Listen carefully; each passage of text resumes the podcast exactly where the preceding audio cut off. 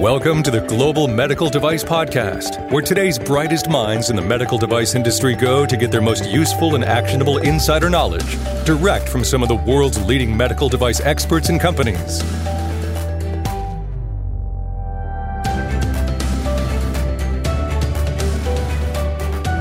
All right, you all know how, or probably know how I feel on the topic of ISO 14971 and risk management. And I'm excited to kind of take that conversation of risk management to the next level on today's episode of the Global Medical Device podcast. With me, I have Jim Gianoutsos with Regality Consulting, and we explore some of the challenges with a company's approach to risk management and how to make sure that you're tying in manufacturing processes. So you're going to want to listen to this one. Enjoy. Hello and welcome to the Global Medical Device Podcast. This is your host, the founder and VP of Quality and Regulatory at Greenlight.Guru, Jon Speer. And I'm excited today. I've got my good friend, Jim Gianoutsos from Regality Consulting joining us on the conversation today. And we're going to talk a little bit about risk management and its connection to manufacturing processes. And we're going to get into some of the nuances. So, Jim, welcome to the Global Medical Device Podcast. Hey, Jon. Thanks for having me. Appreciate it. Oh, absolutely. I'm, I uh, I like risk management is one of those topics I like talking about, and and um, I'm kind of gathering that that you do as well. But I kind of sensed, and we'll get into this here in a few moments, that that um, you've been dealing with some. Well, maybe frustration isn't the right word, but but maybe some some disconnects on the topic of manufacturing and production and process controls and how that relates to risk. So we'll dive into that in a moment. But could you do us all a favor and, and give us a little bit about your background and uh, talk a little bit about what Regality Consulting does? Yeah, sure. And uh, by the way, I got to give you uh, uh, uh, some some props for getting my name right. Uh, nobody really ever does. Everybody calls me Jimmy G. So um, really appreciate that. well, I we, mean, uh, in full candor, I mean, I, I, did get a little bit of coaching before I started yeah. to pronounce this. You're not you're not the first time or first person to to, to say that. Um, but uh, yeah, so Regality Consulting, uh, we uh, basically focus on quality management system uh, regulatory affairs for medical device companies. And from my personal experience and background, uh, I've been involved with uh, Class One, Class Two, and Class Three PMA products, both from an FDA perspective and EU perspective, from design dossier development, things of that nature. Um, you know, I've kind of had the, the full gamut working for large uh, world leaders, of medical device manufacturers, to uh, very small uh, boutique manufacturers, uh, you know, about 15, 15 person strong. Uh, so I kind of see the, the whole gamut uh, in terms of you know why processes are are the way they are, why they developed into these sometimes monstrosities that they are into these bigger organizations, and and had that real nice perspective of, of, meeting in the middle um, and making sure that quality management systems work for your business. All right. Well, that's that's a pretty good background. And folks, uh, just so that um, if you're looking up Gianoutsos and trying to figure out, well, uh, how do I spell that? Let me let me bail you out. It's G I A N O U T S O S, and Jim's website, Jimmy G's website, is Regality Consulting com r-e-g-a-l-i-t-y consulting.com all one word no hyphen so go there and you can learn a lot more about Jim's background. But Jim, let's dive into it a little bit. Let's, you know, I, have been dealing with risk uh, for a long time. Uh, I know you have as well. And I think some of the challenges that I've seen is, well, risk is often used as a checkbox activity. Uh, it's done way too late, uh, often in the process. There's a kind of a misinterpretation or misunderstanding or misapplication, maybe, of the tools and the approaches and that sort of thing. And certainly, manufacturing processes seem to be forgotten when it comes to risk. And I'm guessing that you've got some experiences on that as well. No, yeah, I definitely do. And um, you know, I I concur with you know. I think I think sometimes it's it's it, risk is sometimes an afterthought. You know, it's people wait way too late uh, in the process to actually do it. Obviously, with with FDA and, and ISO and the new MDR, uh, everything that's been coming out and in, the, uh, the way that uh, FDA and regulatory bodies' way of thinking is that you know risk is basically this cloud that the manufacturer needs to live in, um, and it has to be uh, it has to be at the forefront of every discussion, every decision that's made uh, yeah. on a risk-based decision. And you know, one of the biggest things I've seen from a manufacturing perspective is that if you have a solid foundation in risk, uh, if your if your company is built on uh, the ISO 14971, you know, you develop products through the design development process, and you know, incorporate the the those risk-based decisions and risk assessments in your products. Everything else kind of falls in line, and you have a real nice uh, foundation to look back on to make the solid risk-based decisions um, that your company is going to need from a uh, in-process sampling, from an inspection sampling, um, from a validation standpoint, and through a uh, final release perspective as well. You know, it's really it's it's fundamental, but I think a lot of people wait way too late in the, in the game to actually do it. Yeah, for sure. I mean, I, and it's it's surprising to me. I mean, fourteen nine seventy one is is frankly, it's a standard that, that's been in our world now for, ooh, I can't remember when it first came. I think the first version was like in 2000, if I'm if memory serves correct, which um, I can double check that. But but a long time, let's say, long enough that's for us to long enough for us to, as an industry, to have uh, embraced that. I mean, especially knowing that this particular standard is it's harmonized, and and that's there's not a lot of standards that, that are in that that um, that space where they've been basically accepted by all of the world's regulatory bodies in the med device industry. And so, I mean, what do you what do you think it is? Why why has the adoption of 14971 at least as a a practice rather than a checkbox? I mean, do you have any thoughts of, of why this has been so uh, problematic or challenging for companies? Yeah, I think I think from a from a what I've seen at, at least, it seems that you know you, you don't have the solid foundation. You didn't build it uh, into your system to begin with. It was more of a, again, an afterthought. It's developing these yeah. uh, decisions and, and, kind of going back and, and, almost developing the risks as you kind of go along because you didn't put enough uh, yeah. front end development into actually determining well, really what, what are the issues that could present uh, themselves either from a uh, uh, from a design development standpoint or a post production standpoint. Yeah, I think that's a that's that's a really good point. I mean, and I, I, I do a lot of work with companies that are going through design and development. You know, some that are uh, certainly transitioning into manufacturing as well, and that's one of the things I try to hit on with with companies mm-hmm. that are in that process is, you know, start risk early. You know, you probably you probably are even starting some of your risk management activities uh, before you really get too in depth and from a design control standpoint. And in fact, and there might even be a suggested best practice from a design of your device standpoint. Start risk uh, sooner rather than later because doing so will actually improve your design and development. Absolutely. Yeah, it'll, it'll also improve. Um, basically, uh, it'll set the stage for any type of uh, incoming inspection, uh, sampling, uh, process validation, uh, and final release testing as well. Um, it, you know, I, I, think that people just kind of make up some sampling plans based on right scientific rationale, but really, what is that scientific rationale? But well, if you actually go back to your risk and your risk assessment you've done for your product, then it's very clear that you know you've already identified what those risks are and, and that rationale, and you can make a pretty concrete decision as to what type of sampling uh, that you're going to do from an incoming and process final release and process validation standpoint. Um, you know, oh, kind of all sure. goes back into that foundation.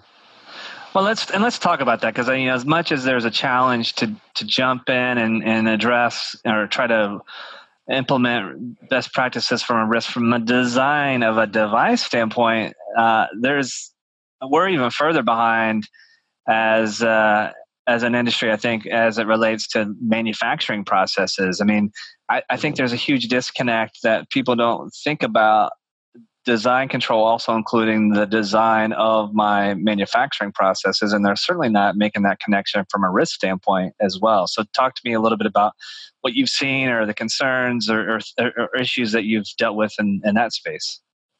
Yeah, sure, absolutely. So I think just recently I, I was at a client and there were some uh, validation issues, and they really didn't know how many pieces of sample, you know, from a from a incoming or OQ and, and PQ standpoint. So really, at the end of the day, if you develop a good sample size selection procedure, right, and it's based on the risk of your device. And what I mean by that is you can correlate the samples back to your risk levels that you assign to specific um, hazards within your risk assessment. So, for example, you know, sterile barrier breaches or, or things of that nature, that's going to be a high risk. You're going to have a higher sampling plan for that. Something that, you know, might be not a non-issue, um, something that's easily detectable within the manufacturing process, you might be assigned a low risk, uh, and then you're going to have the lowest uh, sampling size, whatever is defined in your sampling procedure. So, you know, defining those hazards uh, upfront uh, the severities, the uh, the occurrence, uh, the overall risk level, uh, any residual risks of that nature, really kind of sets you up for, um, if done properly, an easy way to determine how much sampling you're going to do, yeah. um, and the outcome as well. So it's it's it's a really nice process if you can do it right. Let me let me dive into that because I think what you just said is is really really important to, to try to grasp and, and get a handle on. So I go through and ident- identify uh, early on and while I'm going through the design and development process, I identify risk.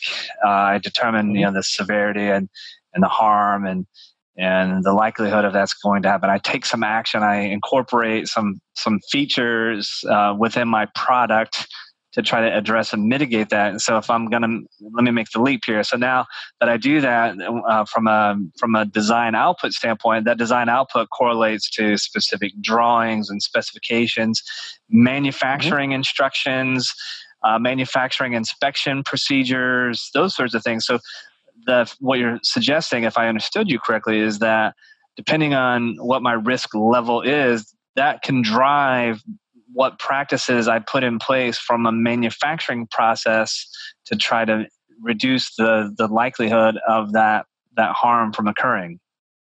Yeah, that's, I think you hit the nail on the head, Jon. I think you know what it really uh, comes down to again is about that risk based decision making. So if you you you almost have that sequential um, you know process in place where it's design development you you know develop your DMR uh, your bar your your BOM and all of that and include that in your manufacturing processes um, you know then in turn you're automatically already uh, uh, integrating risk into your process. Yeah. Um, so you know it's it's I think it's a really important uh, note that you just made. Yeah and and folks this is why this is important because you know especially well it doesn't have to be just if you're outsourcing but i know a lot of times you're you're buying stuff parts pieces components from suppliers vendors. You may be outsourcing different things to contract manufacturers and that sort of thing. And you know this these types of decision making processes will help determine when you get components and materials from suppliers this may help determine okay do you need to do 100% sampling of the things that you're receiving from your suppliers, or can you implement some sort of sampling plan? Of course, the key on that sampling plan, the caveat here is make sure it's a, a statistically valid sampling plan. Don't just pick Jimmy G's plan or, or Jon Speer's plan. Make sure you can corroborate those or back into some sort of standard or accepted methodology. But it also may influence as you get into the manufacturing process whether or not you're doing some inspection uh, as far as uh, kind of while the work is in process during that quote WIP phase, if you will, or if you need to do uh, inspection activities a final inspection, or maybe a combination of those things. So this this concept of risk will really help drive and and influence the design of your manufacturing processes.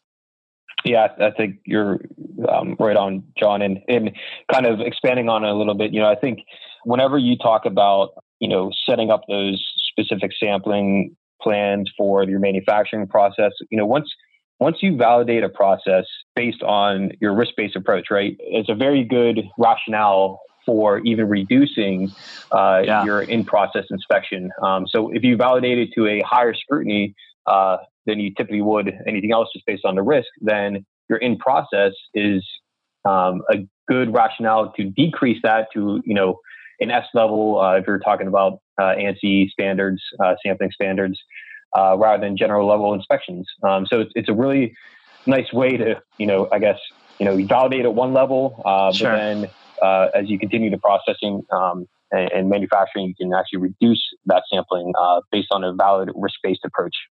Yeah, that's that's great insight. So Jim, I, I know that you uh, you've been in the trenches in these areas for a while. So maybe if you if you could, I'm putting you on the spot a little bit here, but if you could share either a some some best practices that you've seen, or maybe b some horror stories that you've seen to just help uh, seal this point home a little bit more clear for folks.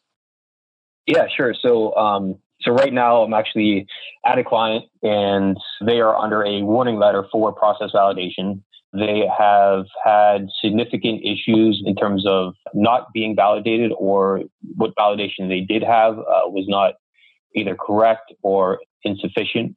And it kind of all went back to the, the risk. And this was a fundamental issue through when the company started creating the products from a design development standpoint to uh, the validation, uh, you know, and, the, and then the post market release. So, so really, you know, I, I, can't stress enough that you have to have, you know, valid statistical rationale for your sampling, for your validation, uh, for your in-process testing, for your uh, incoming and final release testing, uh, whatever it, whatever it may be. You know, it kind of all goes back to the foundation of risk management setting up a great process and then continuing uh, to incorporate and integrate that process uh, into your um, you know design development and manufacturing processes um, you know as you're as, as a as you're continuing to sell this product yeah. your product um, you know I, I, think that you know I think it for, for most companies they don't see the issues until somebody else comes in and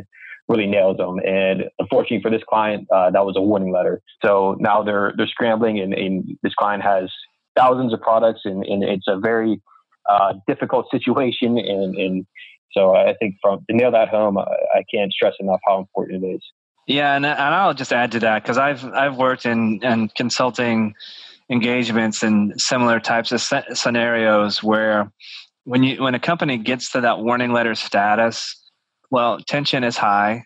Number one, stress stress is high. Uh, there's there's agitation, there's anxiety, there's frustration, there's all these negative emotions associated with that, and the the desire is to try to get out of that warning letter situation as quickly as possible and so, at least in my experience, the way I've seen a lot of companies tackle that is they throw a lot of band aids at it. Just say it another way, they're throwing a, a, lot of paper at it, and they didn't really address the problem. They just actually they tried to appease the regulators so that they can move on to the next thing, and and they didn't really learn their lesson. Uh, so, folks, uh, first and foremost, address this now. Uh, don't don't wait until you get a warning letter. Nobody wants a warning letter ever uh, be proactive get into your system evaluate you know this this is a great way to potentially even be more preventive from a maybe even a CAPA standpoint. You know if you haven't made this connection of of your manufacturing process risk uh, and and together and you haven't integrated these things together this is uh, something that is is a growing expectation uh, not only from FDA but also in, in ISO world as well. So do something about it now. Don't don't wait till you get to that warning letter because that's not going to be a fun time to deal with it. Sure isn't. sure isn't. And Jim, any other parting thoughts, words of wisdom that uh, that you'd like to share with our uh, audience before we wrap up today's session? You know, I think I think again, I think you brought it home, and almost don't wait until you get that warning letter. You know, a lot of businesses, again, you know, some some businesses treat this as an afterthought. You know, great businesses treat this as a forethought. I think you know once it starts potentially affecting sales, then it becomes a high priority. Obviously, so just don't wait till that point, and you know, be proactive with it because uh, you know especially with all the, the new regulations coming through uh, from an international standpoint and um, obviously the way that FDA has been thinking um, and the future of its thinking, the agency's thinking, uh, you know, this isn't going away anytime soon. And I no. just think they're going to be, they're going to be more proactive uh, in ensuring that you have the right process in place uh, to make risk-based decisions. Without a doubt, this folks, this is not going away. This is something that's here to stay, and uh, it's time to to start to reevaluate your approach and make sure you have best practices in place. And if you have any question or concern or, or wonder if, in fact, uh, there's something that you can do about it and, and want to ask uh, a friendly a friendly face with uh, a lot of experience, I, I, would highly recommend that you contact Jim Gianoutsos with Regality Consulting. Again, you can go to regalityconsulting.com. Uh, and you can uh, submit your your contact information, all that sort of thing. And Jim would be happy to have a conversation with you about that. Also, on the topic of being a friendly face that can help you with these uh, optimize your systems and, and address your risk management scenarios. It's something that we do pretty well here at Greenlight.guru as well. So I would encourage you to, to take a peek at what we're doing. Go to Greenlight.guru and you can learn a lot more about our product platform and specifically some of the workflows and the systems that we built into our cloud-based award-winning software when it comes to complying with ISO 14971 risk management. So, go there and check that out. And if you want to learn more about the product, you can request a demo, and we'd be happy to have a conversation with you as well. Again, I want to thank my guest, Jim Gianoutsos with Regality Consulting. And we've had a great time chatting today about uh, the connection between manufacturing processes and risk management. And this has been your host, the founder and VP of Quality and Regulatory at Greenlight Greenlight.guru, Jon Speer. And you have been listening to the Global Medical Device Podcast.